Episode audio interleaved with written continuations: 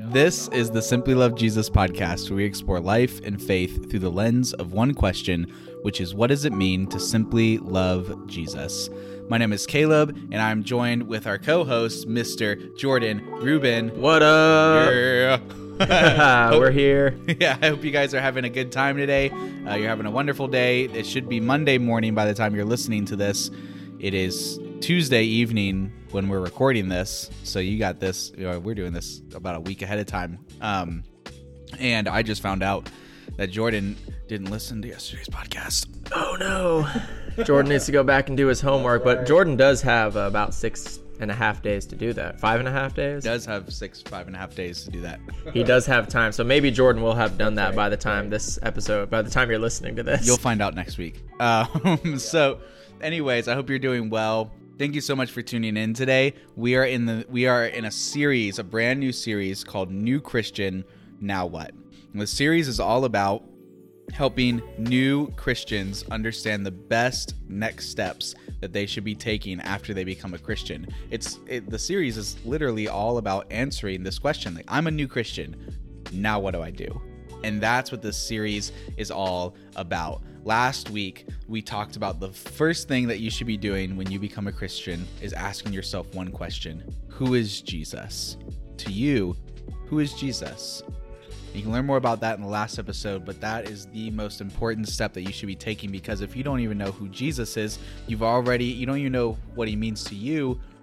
Even if you're not sure how you feel about Jesus, just just understand what you think about who Jesus is, where you stand on that question. You can learn more about that in last week's episode. But that's the most important thing, or else everything else kind of set, you know, it, you'll start off on the wrong foot and be set up for failure.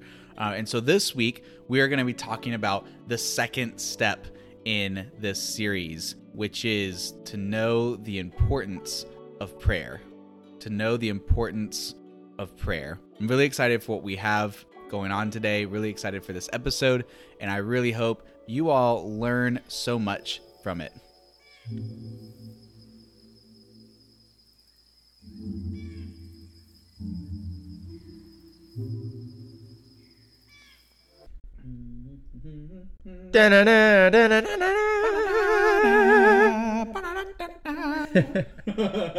John Cena. I wonder what my sportscaster radio voice would be if I. Your sportscaster radio voice. I would just have to come in excited every single day. Guys, did you just hear about the, the, the score of what these guys did? They just nailed it. That score was just unbelievable. He shot that basket and hit that home run, and it was just crazy. He shot the basket and hit the home run in the same game. Same day. and then he kicked the soccer ball through the field goal. It was fantastic. Oh yeah, what an all-around guy, right? Perfect Quidditch player. That's. oh. Um. So, anyways, uh, I haven't even asked you yet. How are you doing today? I'm doing awful. No, I'm just playing. No, I'm doing pretty good actually. I I didn't really sleep a lot these past couple of days, but I did get to take a nap today, which was awesome. Yeah. And uh, I, it is important to feel well rested. You know, we always have this like grind mentality that's like, oh, you don't need sleep, you just need two more cups of coffee and you'll be fine. but but actually getting like good sleep, it's a it's a unique feeling of actually just being well rested and calm and in the moment. Yeah.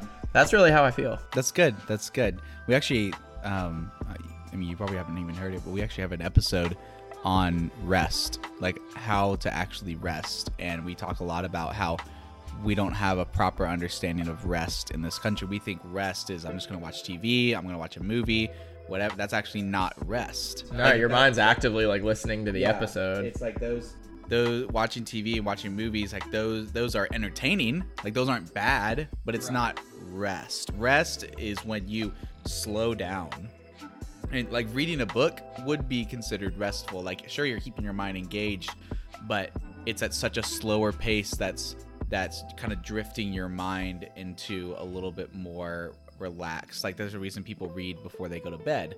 Um, Right, and you're not looking at a screen you're not either. looking at a screen that's affecting your eyes, which is going to your brain and all this stuff. You're just just you and the paper, and you're engaging your imagination. But the more you do that, it actually drifts you into a sleep. Right, which is like when you're sleeping and dreaming, that is hundred percent your imagination. Exactly. Like like I was telling you, like I had a dream last night that I was still in college and I was taking a history class and I woke up too late for my final exam that I hadn't been studied for studying for and I hadn't been going to class for three weeks and it was a whole struggle. And then I woke up to realize that I have not been in college for three years and that was not real. And it was a huge ah sigh of relief. Have I told you about the best prank I've ever done? No, you have not.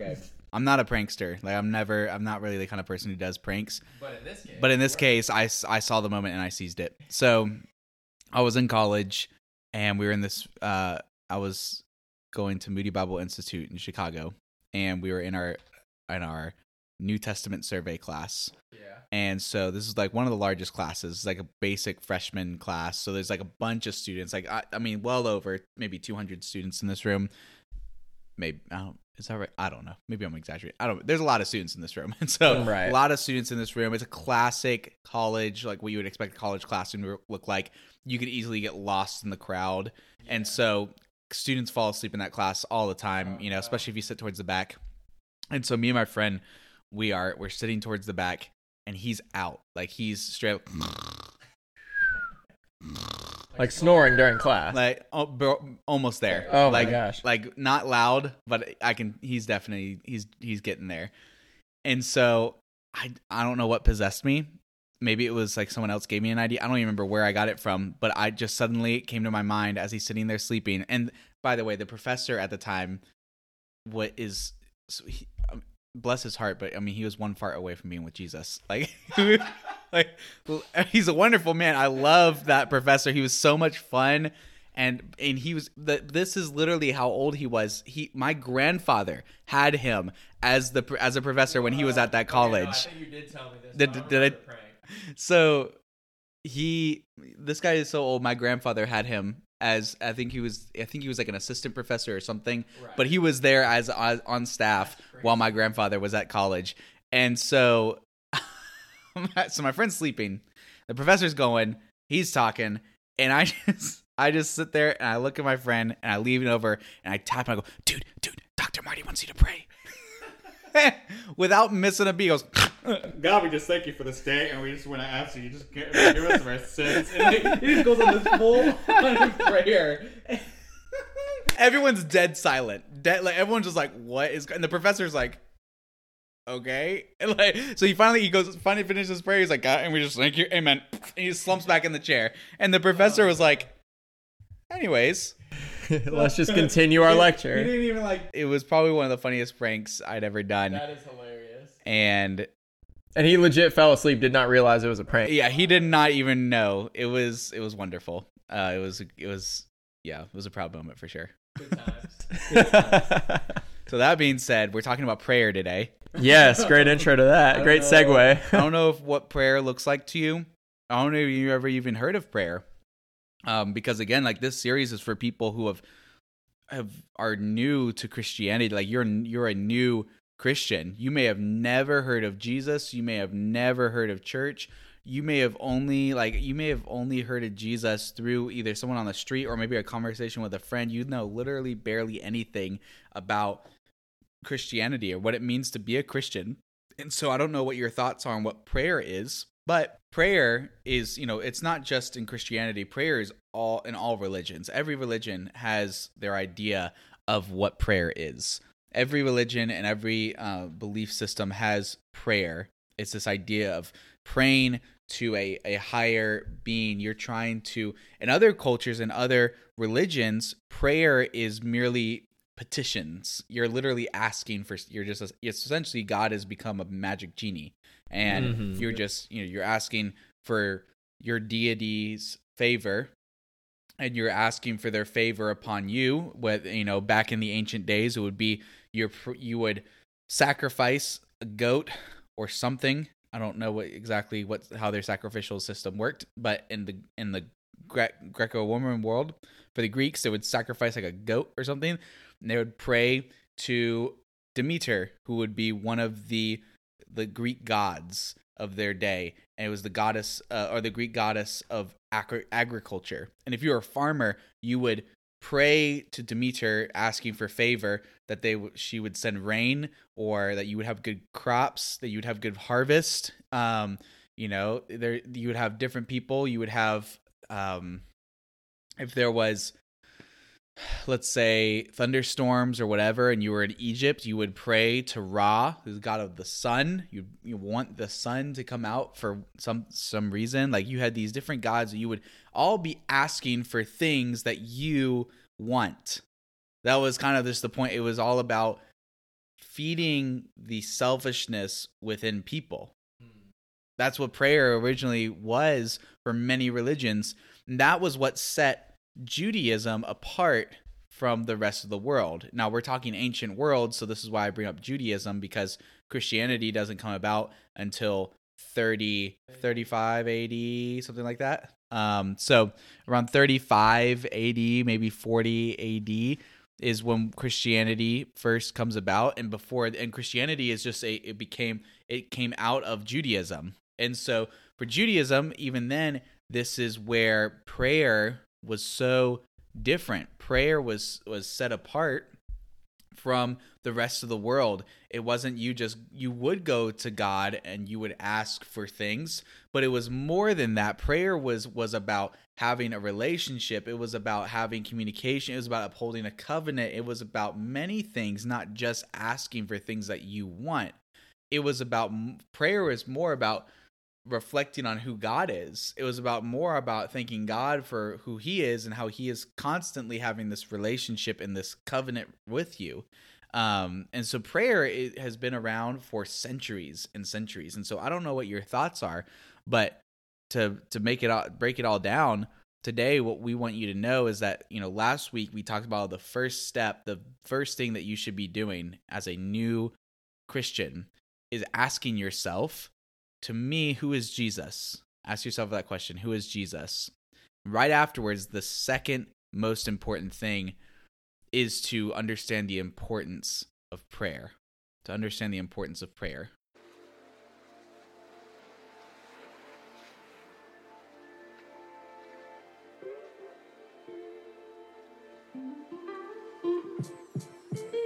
So, uh, in your own words, Jordan, what would you say is what is prayer? Yeah, so like what is prayer? Prayer is your um is basically talking to God.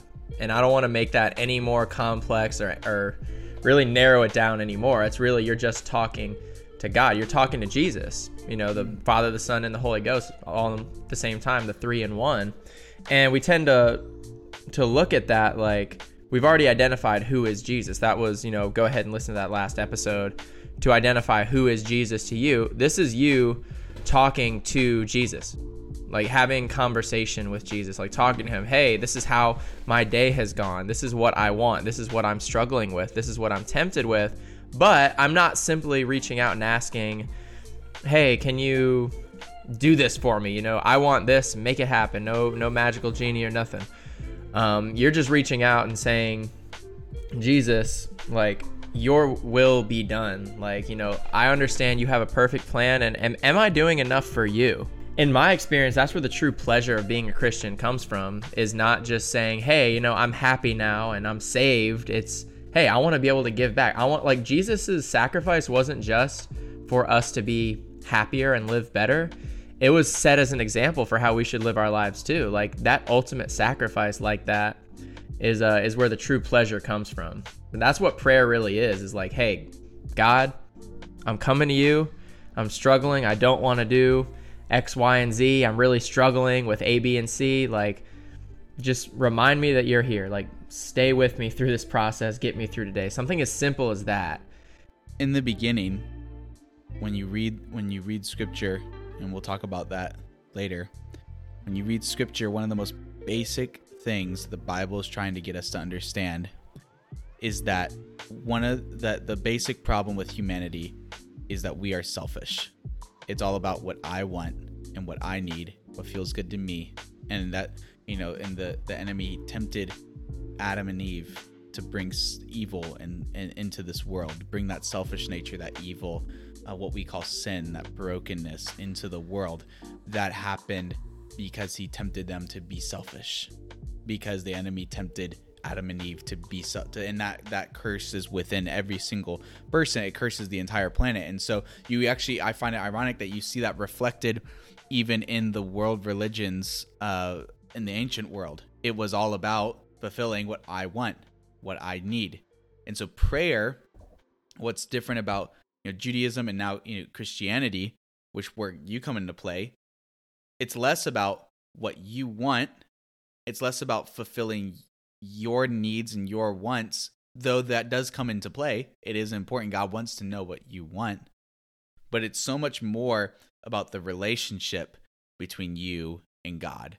And it, it, it it's it's bigger than just you. It's it's now about you coming together with this wonderful, wonderful, loving, gracious, powerful, sovereign God who wants to have a relationship with you, who wants to grow closer to you, who wants to who wants to build a life with you. He wants to be involved in every area of your life. And to be involved in every area of your life, you would have to have conversation with that person, or else are they really involved? So yeah, com- prayer. What is prayer? Prayer is conversation with God. And so now the next question that we would ask, if that is prayer, the question is why should I pray? Why should you pray? Why is it really important that you should start making prayer as something that is part of your everyday life? So, Jordan, why do you think prayer is important? Well, we talked about who is Jesus. And, you know, the typical answer to that question is Jesus was a person. You know, he is God in the flesh. Uh, he brought us the Holy Spirit and is there with us every single day.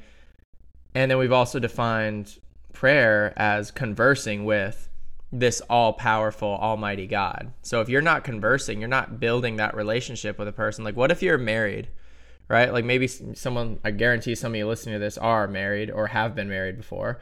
Um, what if you just went, you know, a month without talking to your spouse, like not not even saying, "Hey, how's your day?" Like just no contact. That's not going to last very well. That's going to be extremely unhealthy. Um, it's the exact same way with your relationship with Jesus. You know, arguably even more important because this is the most rela- most important relationship that you can have in your entire life is that relationship with Jesus. So like choosing not to pray really does actually have you know long term can really wreck your faith and put a lot of damage on it because you're choosing not to talk to God. You see, we all we all face struggles and difficulties as we go about our daily life and, and a lot of these things that you can't even plan for. Like, you know, you wake up one day and you there's a huge accident on 285 in Atlanta and now mm-hmm. you're stuck in traffic for 2 hours. That wasn't what you had planned. You didn't wake up that morning thinking, "Oh, I'd love to be stuck in 2 hours of traffic." So what do you do? That's something that just comes your way. That's just an example. And things like that happen every single day. And you know, when you're you become reactive instead of proactive, then you just start living based off of, well, I didn't want to sit in this traffic. I didn't want to do this. Instead of being proactive and praying and saying, God, I don't, you know, in my limited human understanding, I don't know why you made me and everybody else here get stuck in this traffic, but you know, I, I trust that your will is going to be done. And there's like an extreme power to having faith like that. Yeah, I was listening to uh, to Louis's new book, Louis Giglio's new book. It was "Don't Give the Enemy a Seat at Your Table," talking about. I hope I don't say this wrong, but I will look it back up. It was don't um, having an if then relationship with Jesus, or basically saying that I will I will pray and I will be a Christian and I will serve the Lord if I get what I want. That's the wrong way to go about prayer. The right way to go about it is saying, you know, even though, like, regardless of how difficult my life has been, regardless of how difficult my current circumstances are, I'm going to choose to continue to have faith. And by continuing to act in prayer, you will build that faith. And as you continue to have that faith, it's, you know, so much easier to go not just go through life, but to truly enjoy it and to truly live um, through serving Jesus.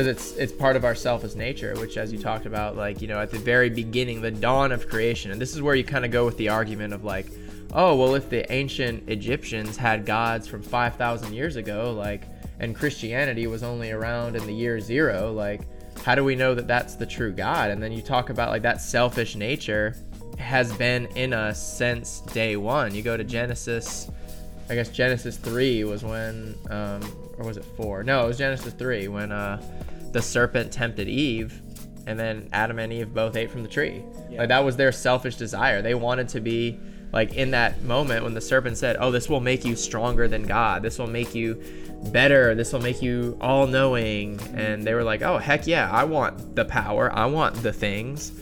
and uh, you know humanity like even look at today like that has still not gone away we all we all are selfish like how many people have done you know you know really questionable you know immoral things because oh there was a monetary benefit of it or i was going to be able to you know or even maybe you had good intentions like oh i'll be able to make a lot of money to be able to save my you know the one thing i'm thinking about is that scene and this is just how my mind works. I'm thinking about spider-man 3 the uh, tobey maguire the original spider-man um, when the guy who ended up you know who was the true killer of spider-man's uncle was like trying to rob that that guy and like take the money so that he could save his daughter who had like a medical condition. So even though your morals may be good, that's not having faith in Jesus. That's having faith in money and even that's just an example of taking it into your own hands.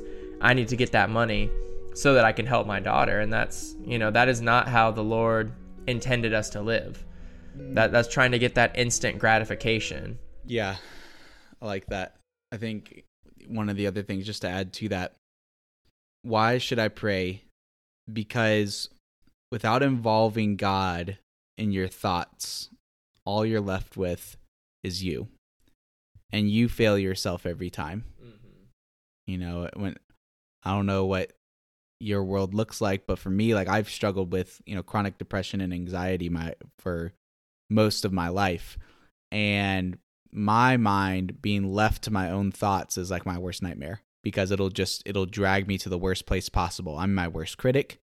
I will jump to the worst case scenario.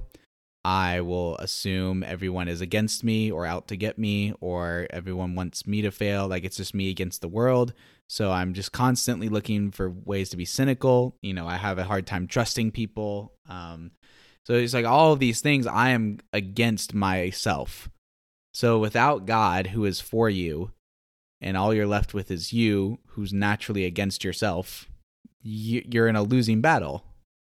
Whereas when you when you pray, when you talk to God, when you take the time to talk to him and cast your cares to him, you're involving someone who is for you and someone who wants something greater for you and who has the power to empower to who has the power to to help something be greater for you. Like he has the power to shape you into something greater. He has he literally has all the power in creation because he created everything. He is the creator. He is the beginning and the end.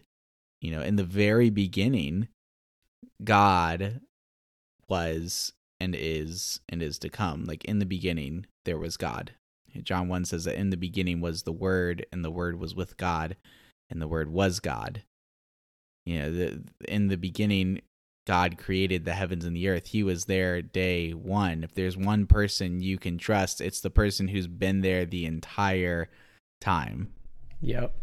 We know this is we know we know he will always be there for us because he's always been there for us and he promises to always be there for us. Like he's he's consistent. God is for you. And you know, Romans 8:39 says that if you chose to follow God, if you chose to to believe in Jesus and you chose to to you know become a a Christian, it says that nothing will separate you from the love of God. Nothing in all of creation. God is for you. And so why should you pray? Because it, without God, you're in a losing battle against your own thoughts. And you can and you know, obviously you can work to have positive thinking, you can work for your you know, you can work to improve your thought life. I'm not going to deny any of that. Like there are people out there who are atheists who are great at like positive thinking and helping being pure, of, you know, sure of themselves and all these things. But at the end of the day, there's still a piece of you inside of yourself that is that is not only you focused, but the very same piece of yourself will long to deceive you and drag you into brokenness. Like that's that's the the selfish nature inside of you. That's its end game is to drag you into brokenness.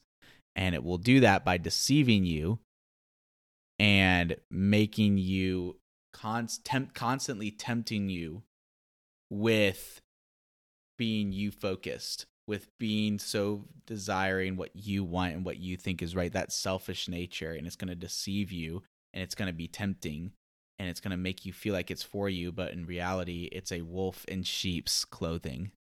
So, yeah, I would say that's why you should pray, is because God is the one who's for you. And most of the time, you are the one who's, you are against yourself. You know, God wants you to thrive. God wants you to live life and have, have life and have it abundantly. And in, to have that life, that, that abundant life is found in Him and he wants to guide you to this place that helps you realize who you were created to be. And that only happens when you're in conversation with God. Like Jordan said, if you were in a relationship with someone and you just decided to not talk to them for a month, or however, let's say you never even talked to them in the first place. Let's say you just, you know, sent them a text and you yeah. said, "Hey, uh, you want to be my girlfriend and or boyfriend?"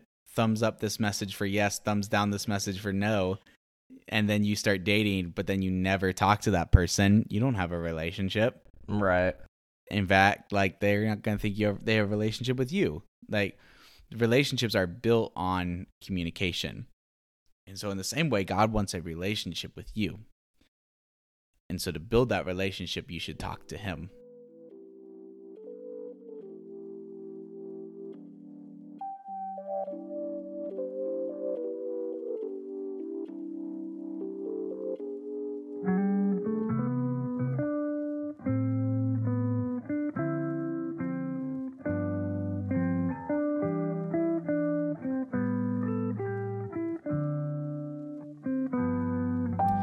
So one of the things that we, me and Jordan, we were actually talking about before we started recording, because uh, originally this series part two was going to be about diving into scripture and and getting yourself a bible and, and the importance of scripture and understanding the bible.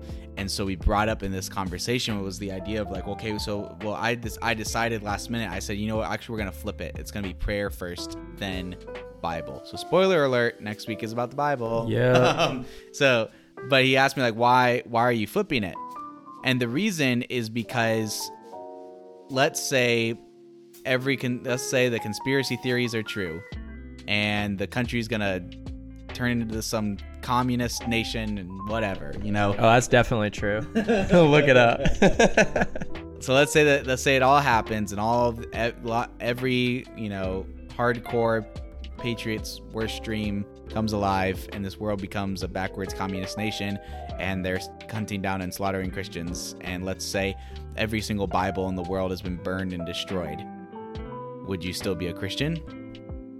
Yeah, because the Bible, yes, the Bible is is holy and reverent, and we're going to talk all about the Bible next week and why it's important. But God is not God is, uh, take this within context, within context, people, before someone slanders me for heresy. Um, God is not limited to the Bible. I'll let that sit for a second.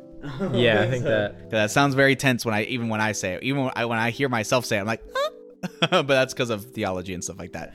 But I think what, what you're saying is you can read the Bible without having a relationship with Jesus. Yeah, like people do it all the time, like study the Bible but don't believe it and have that relationship with Jesus. Exactly. That's the difference. Yeah, that exactly. And the point is that if everything, if every Bible, God existed before the Bible was written, and if all the Bibles in the world were destroyed, God would still reign and would still be in control.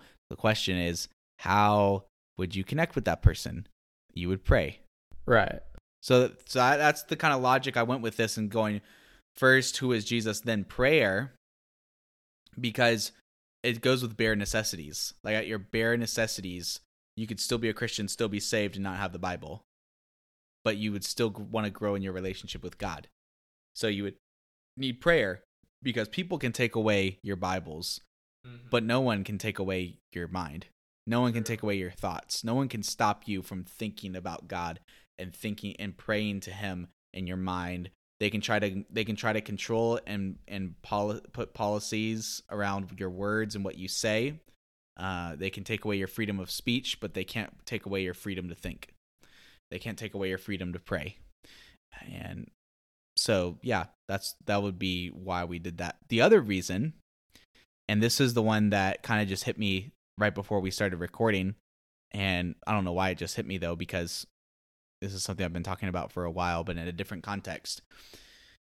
So when you became a Christian for the first time, um, something really beautiful happened. I want to read from the book of Romans real quick to kind of emphasize this.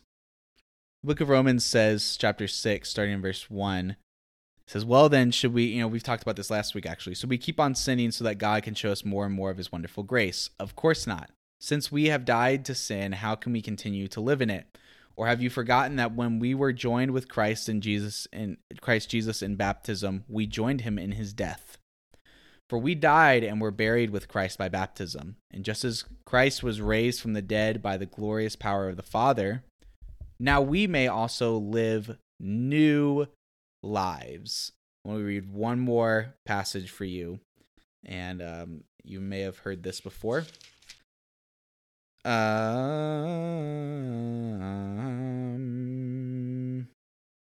that's not the passage, by the way. what translation was that? You know, I'm pretty sure that was um, the message, probably. um, Second Corinthians, chapter five, verse seventeen says this means that anyone who belongs to Christ has become a new person. The old life is gone, a new life has begun. And all of this is a gift from God who brought us back to himself through Christ. And God has given us the task of reconciling people to him. For God was in Christ reconciling the world to himself, no longer counting people's sins against them. And he gave us this wonderful message of reconciliation. So we are Christ's ambassadors. God is making his appeal through us. We speak for Christ when we plead, Come back to God. For God made Christ, who never sinned, to be the offering for our sin, so that we could be made right with God through Christ. The emphasis is on verse 17.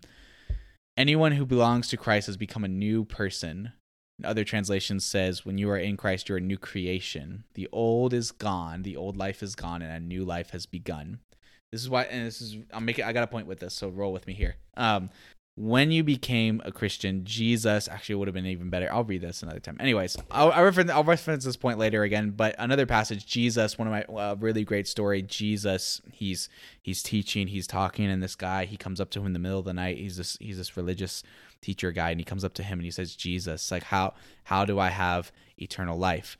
And he says, you must be born again guy's like, how do I do that? Do I just like crawl up back in my mommy's tummy and and, Yeah, and just chill, born chill again. there and then just come back out again? He was like, no, it's not through a physical rebirth, but a spiritual rebirth. So when you chose to be a Christian, you were born. It was you were born spiritually. You were born again. So if you are I want you to view your life. This is a very humbling way to view your life right now if you let's say you were a christian you became a christian yesterday and you're just listening now this for the first time and someone sent this to you and go hey you became a christian you should listen to this series. Boom it's for you. You're one day old.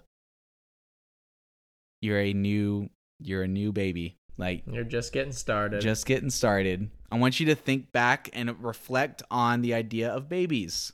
Little babies little toddlers little ones youngins what do you learn to do first? Do you learn to talk or do you learn to read?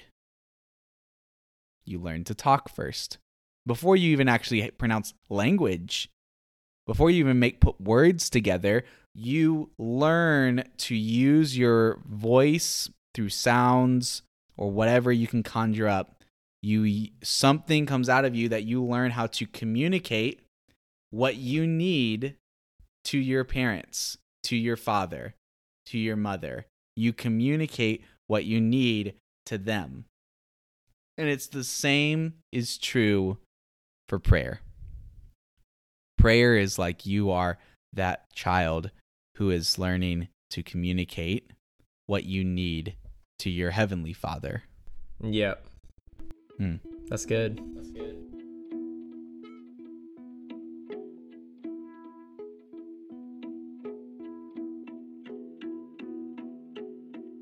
So, now that we've t- kind of gone over this idea of what prayer is and the importance of prayer, we've talked about why should I pray. So, prayer, kind of keeping things back up to speed, prayer is talking to God. And the second most important thing, the second step you should be taking as a new Christian is understanding the importance, the need I should rephrase it to be the need, the need for prayer. I like that mm. better. That sounds simpler because this whole series is about simple. You know, we're listening to the simply, simply, not the complicatedly, the complex love Jesus. The process. complicated love of Jesus. It's the simply love Jesus podcast. It's all about simplicity, and this series hinges on that simplicity. Um, it's the reason why I'm sometimes if you listen, if you've heard me before, I'm usually like I'm gunning it. I'm just like talking like crazy, and ideas are spitting out. And if you've listened over a while, you'll notice that in this series, I'm talking a little bit slower.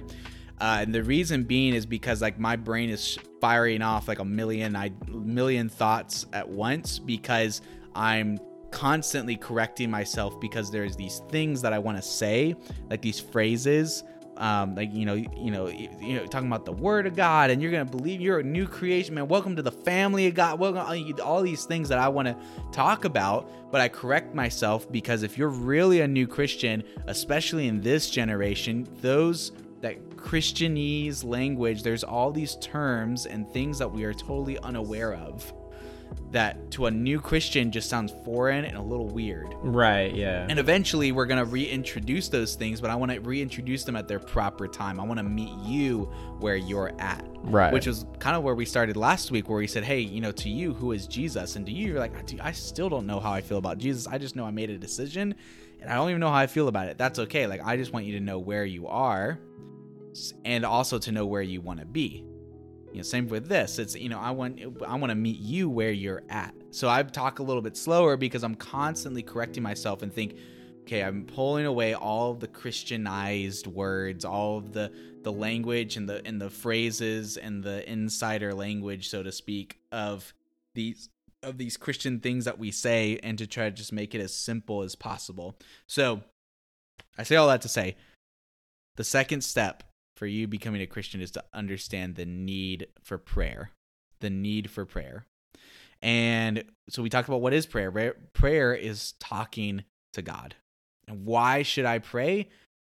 You should pray because without God involved in your thoughts, without God involved in your in your life, without having this communication with God, you don't really have that much of a relationship.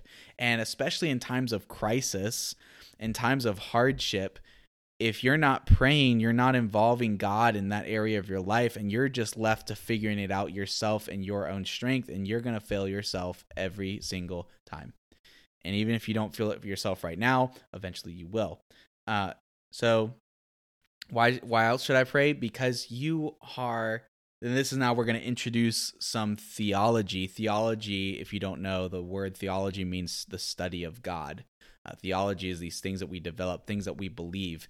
I believe theology is so important because merely changing the way you think can change the way you live. Mm-hmm. That's why theology is important. That's why you know, I kind of I, I disagree heavily with people who are just like you know well, it doesn't really matter if they believe this or they believe that or I'm like yeah it kind of does because it really can change the way you live. Yeah. Um, now there are a lot of things that are just not important issues. They're not worth you know making enemies over but it is important to know why you believe and know what you believe uh, because that can there are so many implications that will just change the way that you live so theology is the study of god and so we're going to introduce some theology in this episode right here by helping you understand that when you chose to become a Christian, it was like a spiritual version of you you were born.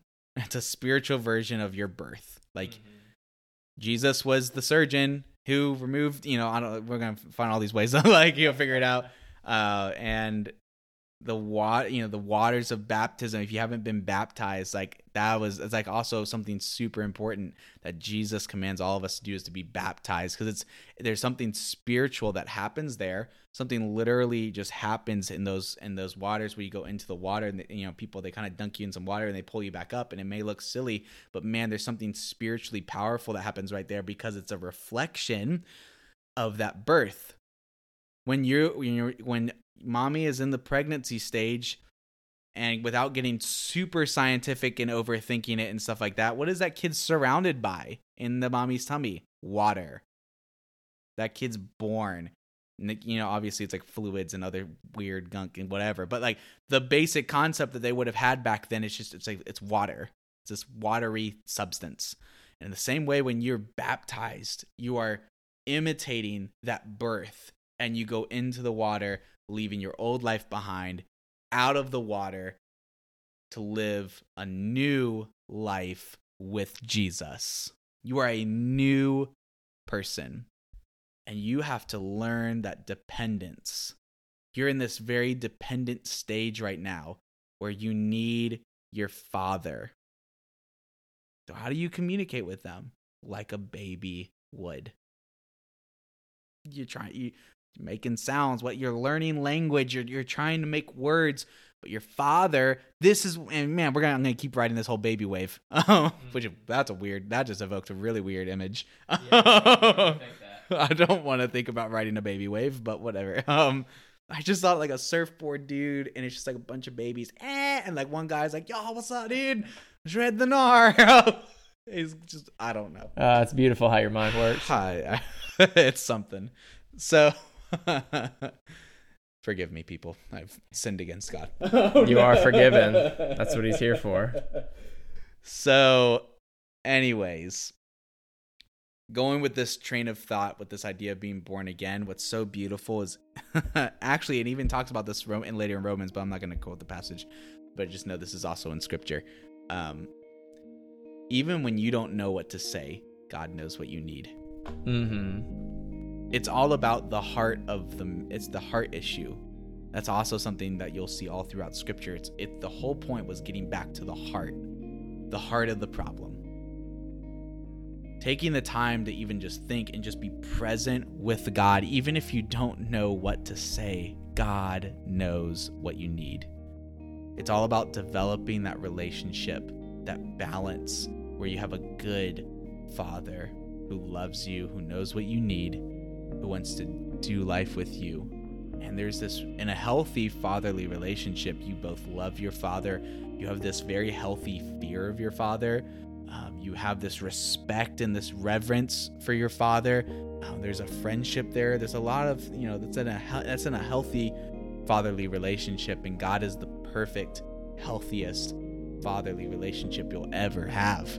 Um, so, why should I pray? Because you got to be dependent on God. You're a new little baby, Mm-hmm. and you got to be dependent on your Father. So that's why you should pray. Now let's talk about how do I pray. Jesus actually talks a lot about this, and that's why I want, I want Jordan to talk a lot about this because this was something that he thinks about. You were just talking about earlier. Um, you know, how should you pray? What does your mind go to? Yeah, the Lord's Prayer. Yeah, The Lord's Prayer as literally a blueprint on how to pray. yeah, Like he, he kind of gives you out. Yeah. Um, you know where it is in Scripture, right? yeah. He's pulling it right up. He's like the search bar in the in the YouVersion Bible app. Here we are. So Matthew chapter six. I'm going to start in first vi- in verse five to give some context here. It's really cool what Jesus says. When you pray, don't be like the hypocrites who love to pray publicly on street corners and in the synagogues where everyone can see them. So understand when when you're reading the, when you're reading the Bible, like Jesus, he's talking about. He's not just like saying vague things for people 2000 years later. Right. I mean, it applies to us, but he's actually talking about very specific examples in their time and day. So he's he's literally calling people out. Um, Don't be like the hypocrites. There were hypocrites, people in their day who would pray publicly on street corners and in the synagogues where everyone could see them. Everyone could see how spiritual they are. So I tell you the truth, that is all the reward they will ever get. Ooh, that'll challenge you. And also a good point thing to point out here is like when he says don't pray, he's not saying don't pray publicly. That's he's not not at all what he's saying. he's He's saying saying- it's about your intention. Yeah. Like, are you praying specifically for other people to be like, dang, this guy's praying, this guy loves Jesus, or don't be like the hypocrites. Exactly, yeah, the pe- and what is a hypocrite? It's a person who says one thing and does another. So these hypocrites who pray publicly in street corners and in the synagogues where everyone can see them. If they're hypocrites, that means that they are doing one thing and they're not and something They're not doesn't following they're not following prayer, through. So what it means is he's saying that these people they straight pray in the street corners and in the synagogues where everyone can see them, but in their personal life they don't actually mean it. They don't actually pray. They don't actually care about that relationship. They just care about what other people think of them. Again, going back to that selfish nature. He says, "I tell you the I'll tell you the truth, that is all the reward they will ever get." Verse 6, "But when you pray, go away by yourself, shut the door behind you and pray to your Father in private. Then your Father who sees everything will reward you. When you pray, don't babble on as the Gentiles do." They think their prayers are answered merely by repeating their words again and again. I mean, sidebar, I feel like this kind of calls out some Christians as well, but that's, you know, that's a hot topic. I think both do. um, they both do, yes, but that one specifically. Right. Don't be like them, for your Father knows exactly what you need before you even ask Him, which is crazy, but He still tells us to pray. Verse 9, here we go. Pray like this. And then we're going to talk about why this is actually really significant for their day and time.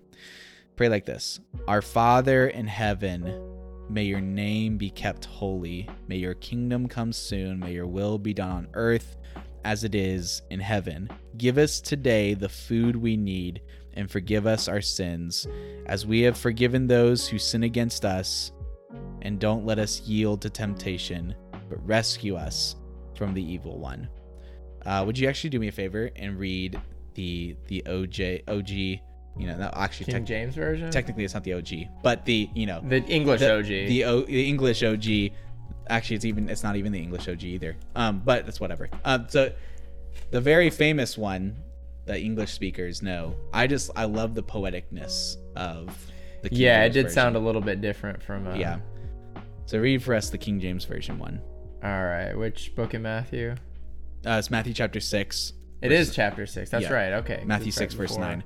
So uh, the reason I love uh, so you know the the King James version has a lot of controversy around it, mainly because there those who typically read the King James regularly. There's like a whole sect of Christianity that's all about like King James onlyists, and they're like these fundamentalist people who like really. I'm gonna. I'm not gonna say anything to be graceful, but this has been a long-standing tradition that when people recite this prayer, they've heard it like this uh, through this King James version. I personally love the King James Bible just because it's it's so po- it's a it's a more of an artistic preference. Like I just love the poetry behind it, and I'm very in tune with those old school words and stuff like that.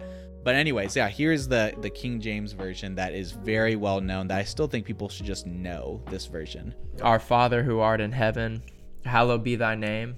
Thy kingdom come, thy will be done on earth as it is in heaven. Give us this day our daily bread, and forgive us our debts as we forgive our debtors. Lead us not into temptation, but deliver us from, from evil. For thine is the kingdom, and the power, and the glory forever. Amen. Boom. Yeah. So this is why we want to we want to highlight this passage right here, Matthew chapter six, starting in verse nine. We read it before, but one thing that a lot of people may not know is uh, that that prayer right there is a great model for how we should pray. And a lot of people they focus so much on that word for word verbatim, um, that word for word praying that exactly like you, that those words, uh, and that wasn't necessarily Jesus's point there was kind of a point in how he structured it but what more of his point was is how it would have landed with the people.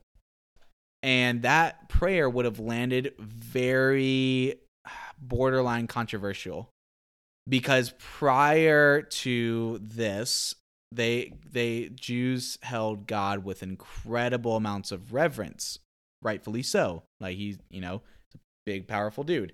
And for all of the Old Testament, for thousands of years before, the prophets were constantly trying to reiterate the point that God wanted a relationship, God wants their heart, and they just kept giving them their their good works. God wanted the heart of the matter, not what they do. He wanted their heart and let their heart then transform what they do. So you're not saved by what you do, you're saved by who you believe in. But who you believe in will change what you do. So that was a big theme that the prophets were trying to get them to understand. So Jesus comes on the scene and they're still they still have this very reverent focused prayer that's almost almost but not quite almost reflective of just what every other world religion would do. Um, at the time, that's what would have been happened, but but it was a little bit different because Judaism was different how it viewed prayer. What's important though is that first the first two words in that prayer, which would have floored everyone. Our Father. That that so the idea that you would call God dad like we have the word father in here because of a lot of it is for tradition and it's a it's a good proper word uh but the, the the, phrase it was it was mixed because we view the word father as very formal very proper right. back then that word father was well we would say dad uh-huh. still kind of formal but there's a lot more relationship there uh, behind that word. And I guess if you think about the Old Testament, well, the word Lord is used a lot more in the Old Testament. The yeah, Lord, uh, because they actually wouldn't use. Technically, Yahweh is not how you pronounce God's name. Um, technically, God's name is the sound of breathing. Um, because the so the word so Y H W H those are the letters that actually spell God's name. Um, and those are consonants and uh, in the Hebrew, this, this name is made up of consonants, and the word is the yoh and hue, and uh, those those phrases scholars believe that it imitates the sound of breathing. It's the and wow. which is great because it, it follows the theme that he's literally the breathe the breath of life. Adam. Yeah, breathe wow. life. He breathed the name of God, like the breath of life, and that's why his name is the breath. So you technically can't pronounce his name. However, um, later on, the, the, they always refer to God as the Lord because uh, the whole "do not use the Lord's name in vain." They took that so literally that they literally aren't to this day. Jews do not write God; they write Lord or whatever. You'll never see a Jew write, you know, technically in, technically incorrect, but either way, a lot of people today would say Yahweh. Um, mm-hmm. They would never say that because it was so holy. His name is so holy that they never say it. So that's why we have the Lord or we say God, is it stems from that. So, anyways, Jesus comes on the scene though, and instead of Lord, King, whatever, he says Dad. The, the translation says Father, but that's what the, you know, it's this mixture. The equivalent. Of, it's yeah. the equivalent. He would have just said Dad, our Dad in heaven. Hmm. Uh, and there's a mixture there because it's you know different meanings back then. It would still be father, but you know what I'm trying to get at because there's this mix there. There's a reverence, but he Jesus focused on that intimacy, that intimate relationship.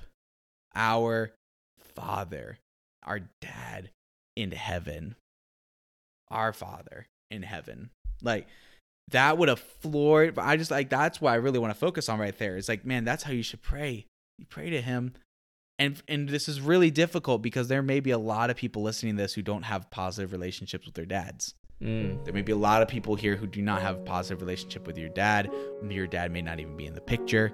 Your dad just may be cold or distant or whatever.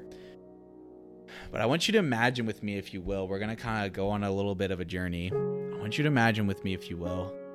Um, and this may be hard for some of you, but what do you wish your relationship with your dad was like?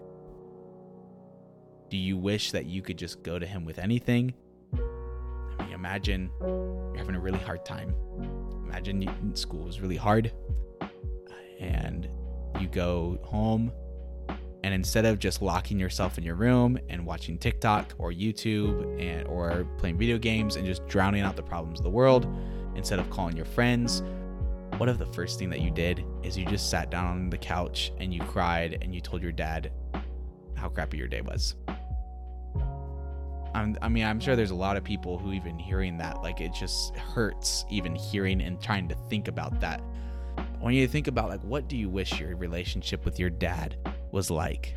If you're really honest with yourself, that is the relationship that God can have with you.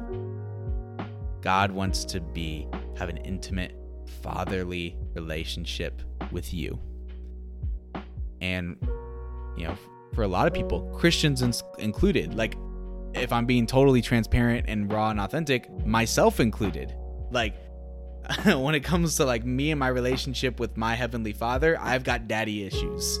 Mm-hmm. right? I, there are plenty of issues I, I have that I have trust issues. I struggle to trust in God, you know, all this stuff. But in my most sober thoughts, in my most sober moments, I, you know, I ask myself, you know, what what do I wish my relationship with my dad was like? And that's the kind of relationship that Jesus wants to have, or not Jesus, um, but our Father, mm-hmm. God the Father wants to have with you. And that's a whole nother. And I, the reason I corrected myself, it's a whole nother conversation we're going to get to another day when we really dive into the whole Trinity thing. Um, but for another day, for another day when we talk more about theology and stuff. So, going back to this, how should we pray? Everything that he emphasizes here is there's a lot of things he emphasizes. To start with, you know, our Father. There's that intimacy in heaven. May your name be kept holy. There's that reverence there. May your kingdom come soon. May your will be done on earth as it is in heaven. There's this desire and the recognition that the world that you live in sucks. And one day the hope is is is praying and desiring for when Jesus returns so that it can be made right so give us the food that we need today. There's this this kind of petition. There's this thing that like you're trusting God to provide for your needs. Interestingly enough, okay, so uh I don't remember where I heard this. Um, but I think it's too good of a point to not make. I don't remember where I heard it, unfortunately. It was from a sermon from someone. I don't remember who it was. But they pointed out why is it that it doesn't say, Give me my daily bread? That's often the the or give me the food that I need today. A lot of times, us, yeah. yeah, give us. And the point that they made, I don't remember who it was. I'm so sorry. So if you know, please message us on Instagram and let me know. Yeah. But it was such a beautiful point, and I just it wrecked me when I heard it, and I can't remember. I don't. I hate that I can't remember who it was. They posed the question, "Why is it not I?" And a lot of times, and this is why it's interesting, is because we often think that when we read this prayer, we think I. But it doesn't say I, it says us. Give us the food we need. Forgive us our sins. Why is it not I? Why not why not give me my daily bread? Well, what if you already have your daily bread? All right, what you know who may not? Your neighbor. your neighbor may not because it's not just about you. It's about God wants to work through you to serve and to love and to be generous and to support your neighbor, those everyone around you. It's not just my Father in heaven, it's our Father in heaven. Give us our daily bread, forgive us our sins. As we have forgiven those who have sinned against us, do not let us yield to temptation, but rescue us from the evil one. So it's this prayer against temptation, prayer that your day. So that's a good basic outline. It's just it's the basic you know basic building blocks of it is this intimacy and and with this this intimate relationship with God, and yet also balancing that with this praying that God's name would be kept holy, that He'd be re- recognizing His reverence. Uh, there's this this this basic hey, you know, help me with what I need today so that I can go and then help others help me to forgive those who have wronged against me so I can go and forgive others and protect me from my selfish nature. So and protect me from the one who wants to tempt me with that selfish nature. You know, that's kind of your basic building blocks. Uh, what do you think, Jordan?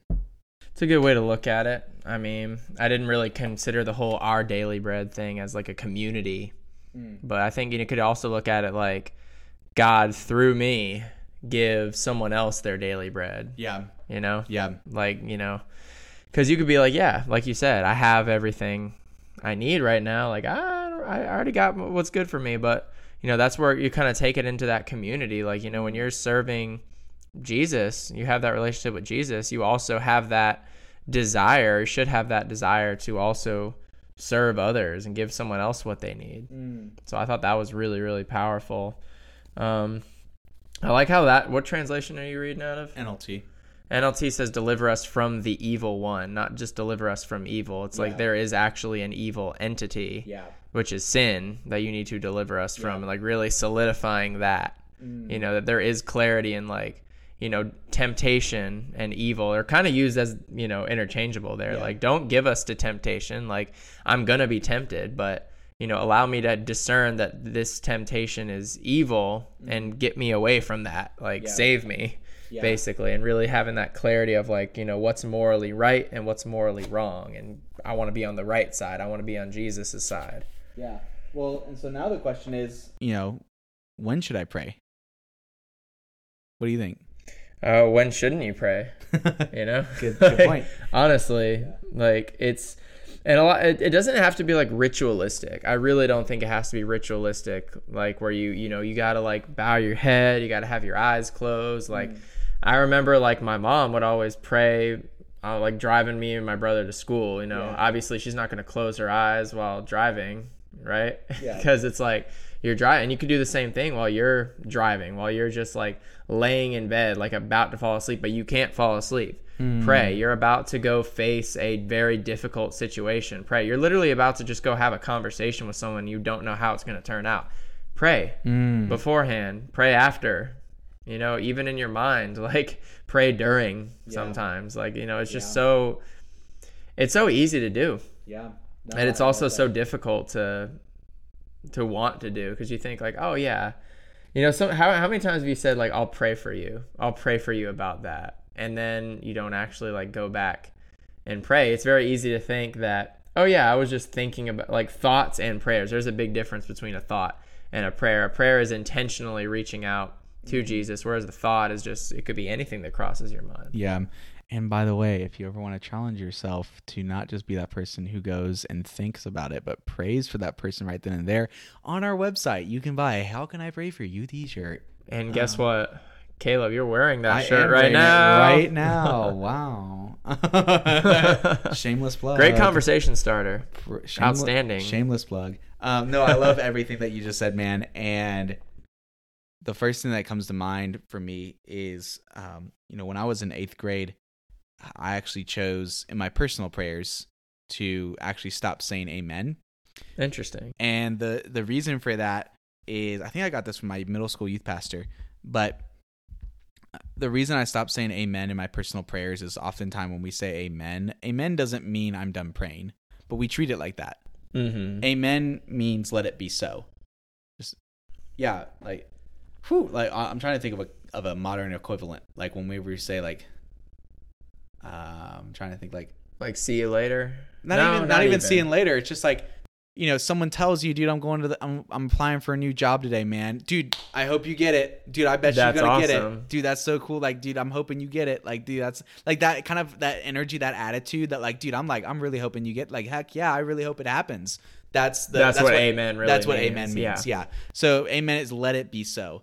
Uh, and so to challenge that, I, I often viewed amen as like I'm hanging up the phone. So I just decided to not hang up the phone. So I just I don't say amen. So I'm kind of putting myself in this mental state that I'm never done praying. I'm God is always active in my thoughts, uh, and that's been really helpful for me. Uh, I I don't know about you. I mean I've I've read the Bible cover to cover. Like I, now at this point in my life, probably like 12 or 13 times. But when I was in high school, I had read it just in high school. I had read it seven times cover to cover. Uh, and even though I read the Bible a lot, like even, but today I say all that to say like, don't, don't be impressed because I still to this day struggle to read my Bible every day. Right. Yeah. So, but for me, like I may struggle to read my Bible every day. I have never struggled with prayer. Like I pray all the time hmm when I'm in the car, when I'm at home, when I'm stressed. I'm literally always in conversation with God. Um, and I'm not, you know, I would totally encourage that you do your best to do that. But if you want to start with something simple, uh, start with going to bed. When you go to bed every night before you go to bed, pray. Uh, it's really funny. When I was younger, there was this big stereotype growing up where you would have these prayers where it was, um, what it was that prayer? I, I never personally prayed it, but Lay the- me down to sleep. yeah, Han. Actually, uh, Tim Hawkins has a stand up about does that. that- That's what I remember. That's what I do remember too. from. Yeah. Um, Now I lay me down to sleep. yeah, it's the there's, there's this uh, this prayer that was kind of like this nighttime prayer that kind of developed out of like the, I think the 18th century, Oh, and it was this uh, this classic like children's prayer, which was now I lay me down to sleep, I pray the Lord my soul to keep. If I should die before I wake, I pray the Lord my soul to take. So, uh, which is y- y- you know take that as you will, but that was my phone. Oh, Aaron Collier, man, I miss you, dude. I miss you. I miss you, my dude. Recording a podcast right now. Wish you was here. Heart emoji. Okay. Um, so Aaron used to be the co-host of the Simply Love Jesus podcast. Oh, what do you know? When we when it first started. Shout out to Aaron. Yeah, Aaron is he is my best. But no, it looks like there's another version where they add another line to that prayer. If I should live for other days, I pray thee, Lord, to guide my ways. See, you know, you get even more Dr. Seuss rhymes out Dude, there. I was gonna say not not only you got some creepy prayer, you can spit in some bars too. Yeah. So, here, but here's the thing though: we people got away from that, especially in the early 2000s. Um, they got away from that because it just felt one a little creepy. Um, but two, it was part of this huge movement in the early 2000s, late 1990s. Uh, this big movement to um, so it was part of this big movement in the late 90s early 2000s or just mostly through the 90s but it was this big movement to push against the legalism and the uh, tr- all the legalism and the moralism within the church. And so that was kind of part of this thing. So it was part of just this routine. They wanted to get you out of the routine of just this faith that you actually aren't personally attached to. Um, and this is just kind of the way the life works. Life always works in pendulum swings. Um, you can see it in politics. You can see it in whatever you know. You go from you go from Donald Trump to Joe Biden. Like you go in these pendulum swings. Um, and the way that life and and faith work very similar as well. Um, especially the evolution of of Christianity and, and theology and stuff like that. Um, you often see these movements that kind of work in that same pendulum swing. It was this big it's you know be now became this tradition and now we swung the opposite way. Oh it's all about relationship. Yes. Like whatever. Um there uh and but now we've gone almost too far in this other side that we've neglected the other side. You want to find balance. Um there's a series you can listen to earlier in our archives called uh, taking back religion and you can learn more about that there. But where i talk more about this balance thing and stuff like that. So point is we stepped away from this whole nightly prayer, Lord, you know, lay me down to sleep, take my Lord, my my soul to keep, stuff like that. But in doing so, I think we lost the beauty of what happens when if every single night and every morning you wake up, you start your day and you end your day with prayer. Know, that's what the Jews would do. Every you know, three times a day they would pray Deuteronomy six, four through nine and they would pray that passage. And you know that's the origin of love the lord your god with all your heart soul mind and strength. They would pray this long this passage and the surrounding verses around it three times a day. You know i really think i actually started doing it this past month. I decided every night before i go to bed i'm going to pray for people. And man has my my it's just really changed my attitude. It's changed my heart a lot. It's changed my attitude towards other people. Uh, i really encourage it. When you get up and when you go to bed if you're not a big prayer person, just start with that. When you get up, when you go to bed, just pray. Those yeah, just to get yourself into that routine. yeah, get yourself into that routine, get yourself into that rhythm. And but if you want to take it a step further, I would encourage you in your personal prayers to don't say amen. You know, just try to make it where everything you do is in prayer. You're always trying to invite God into those thoughts and into those ideas.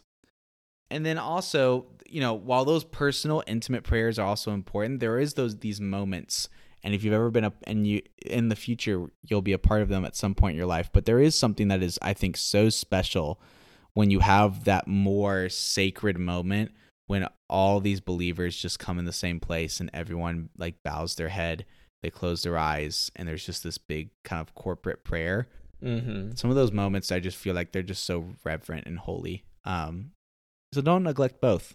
There's not one is better than. Don't think of it as one is better than the other. Prayer is prayer.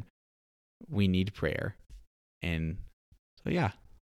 The second step for you just to kind of wrap it all up. Any final thoughts, uh, Jordan, before I close this out?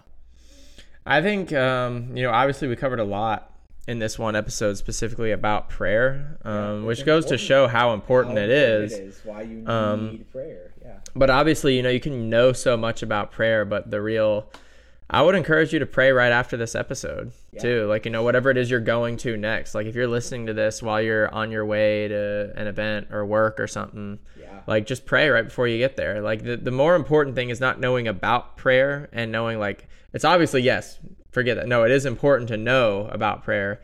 But if you're just going to listen to this episode and not actually, you know, do that thing where you pray in the morning, pray before you go to bed and like just really keep that going. Even keep a journal yeah. or something to like say, oh yeah, no, I, I forgot to pray that morning. That's okay. I'll do it tonight and hold yourself accountable too. Like, cause that, that's important to do. Like if, when you're in that baby stage, you know, you're just learning to pray. How do you communicate with God? And, uh, so it's important to do both and really keep track of the process. And, uh, that's very important in your journey too. Mm. Uh, really growing in your relationship with Jesus. Yeah. Well, as we get ready to close out, first, before I forget, I want to thank Chillhop Music because they provide all of our thick beats, and uh, hope you've enjoyed them throughout the podcast. And so they just they just asked that we give them some shout outs. So thank you, Chillhop, for letting us use your music. But you know, thank you so much for tuning in today. And this is a longer episode than we usually go for, but that's okay. Like this series is just so important. It's all about you, like where you're at. So I think it's okay that we can have these longer episodes for these because it's really just sitting down and chatting with you. Uh, and I really hope you enjoy it. I uh, you can be a major encouragement to all of us at the Simply Love Jesus team by just sharing this episode and well I'll scratch that. Share this series with one person, especially if it's another person that just became a Christian. Like that's how you can be a major encouragement to us. Uh, speaking of you know Simply Love Jesus stuff, uh, we're so close to getting fully funded for the Simply Love Jesus book, and you can be part of that process to make it go further, faster, help it reach millions of people by just donating and helping us uh, put in money towards that fund to really make this reach go far and wide to help reach young adults all across the nation. Um, and if you're listening through iTunes, make sure you leave a five star review and so that other people can discover this episode and leave a review. Let us know what you think. I mean, oh, YouTube, obviously. Hello. Uh, if you thought this episode was way too long and you want something a whole lot shorter, I got some good news for you we have a YouTube channel, and it, on that YouTube channel, it's literally all the content that we talk about, but it's just broken down to a lot shorter. Um, I like the idea of podcasts being longer because it feels like this more ongoing conversation. But the YouTube, like it's it's YouTube, it's designed for this short, shorter kind of content, video content. And so, yeah, go subscribe to our YouTube channel and go engage with all the stuff we talked about on there. There's stuff on there that we haven't even talked about on here. Um, there's things we've talked about in the past, but especially for this new series, like it's a great resource to send to people who have shorter attention spans. and so, yeah, go subscribe to our YouTube channel, and you can, you know, everything else, just stay in touch with our social media. Um, but that being said, thank you so much for tuning in today. And I think there's no better way to end this episode on prayer and the importance of prayer than by ending it in prayer. Yep. so you're right. You wanna do you wanna start us and I'll close us? Sounds like a plan. Sweet. Let's do this. If you're not driving, bow your head and close your eyes. uh, if you are driving, please don't do that. I don't want to be held liable for what happens to you. and we're not liable. But please don't do it either way. but we're not liable. That's right. That's right. Father God, thank you for uh, thank you for giving Caleb and I this this opportunity to come together and and record this episode. Really dive deep and talk about um, the importance of being able to come to you in prayer in every aspect of our lives. The importance of doing it, how to do it, and uh, I pray for everyone that's listening to this episode right now that you've gotten this far and. Uh, Lord God, I pray that um, that our words and our conversations that um, you know really glorify you and um, really help everyone who's listening to this as you go through your journey, as everybody goes through their journey of um, really getting to know you and growing in their faith. And we thank you and we love you for everything that you do. God, we we are just so thankful. Father, you are so good to us. And we are thankful for your love and your grace and your mercy. And even in this series, you know, last week we talked about how the if they're if they're a new child of God, they're a new child of God, they're new to the family. The first thing they should be doing is asking themselves, who is Jesus? Who is your son? How important is Jesus to them? And from that, once they've answered that, it's so important, God, that we build a relationship with you. And so that is why that the second step, the second most important thing that they should that someone should be doing when they're a new Christian is knowing and understanding the need for prayer, the need to talk to you and have conversation with you and build a relationship with you and just and build that dependence like we are all new children being dependent on our parents. God, may we be dependent on you, our Heavenly Father. You are God. You are our Father. We're so thankful for you. We thank you for everyone who's been listening to this podcast, who's been staying engaged. And we're grateful for uh, the encouragers, the Simply Love Jesus encouragers, those who have chosen to financially support this organization. Uh, we ask you bless them and others who would like to join that team and become an encourager, that they would be part of our Simply Love Jesus team by supporting us. Uh, we're just thankful for them. We're thankful for all you've given us and just the opportunity to teach others what it means to simply love Jesus. We thank you and we praise you. Amen. Amen.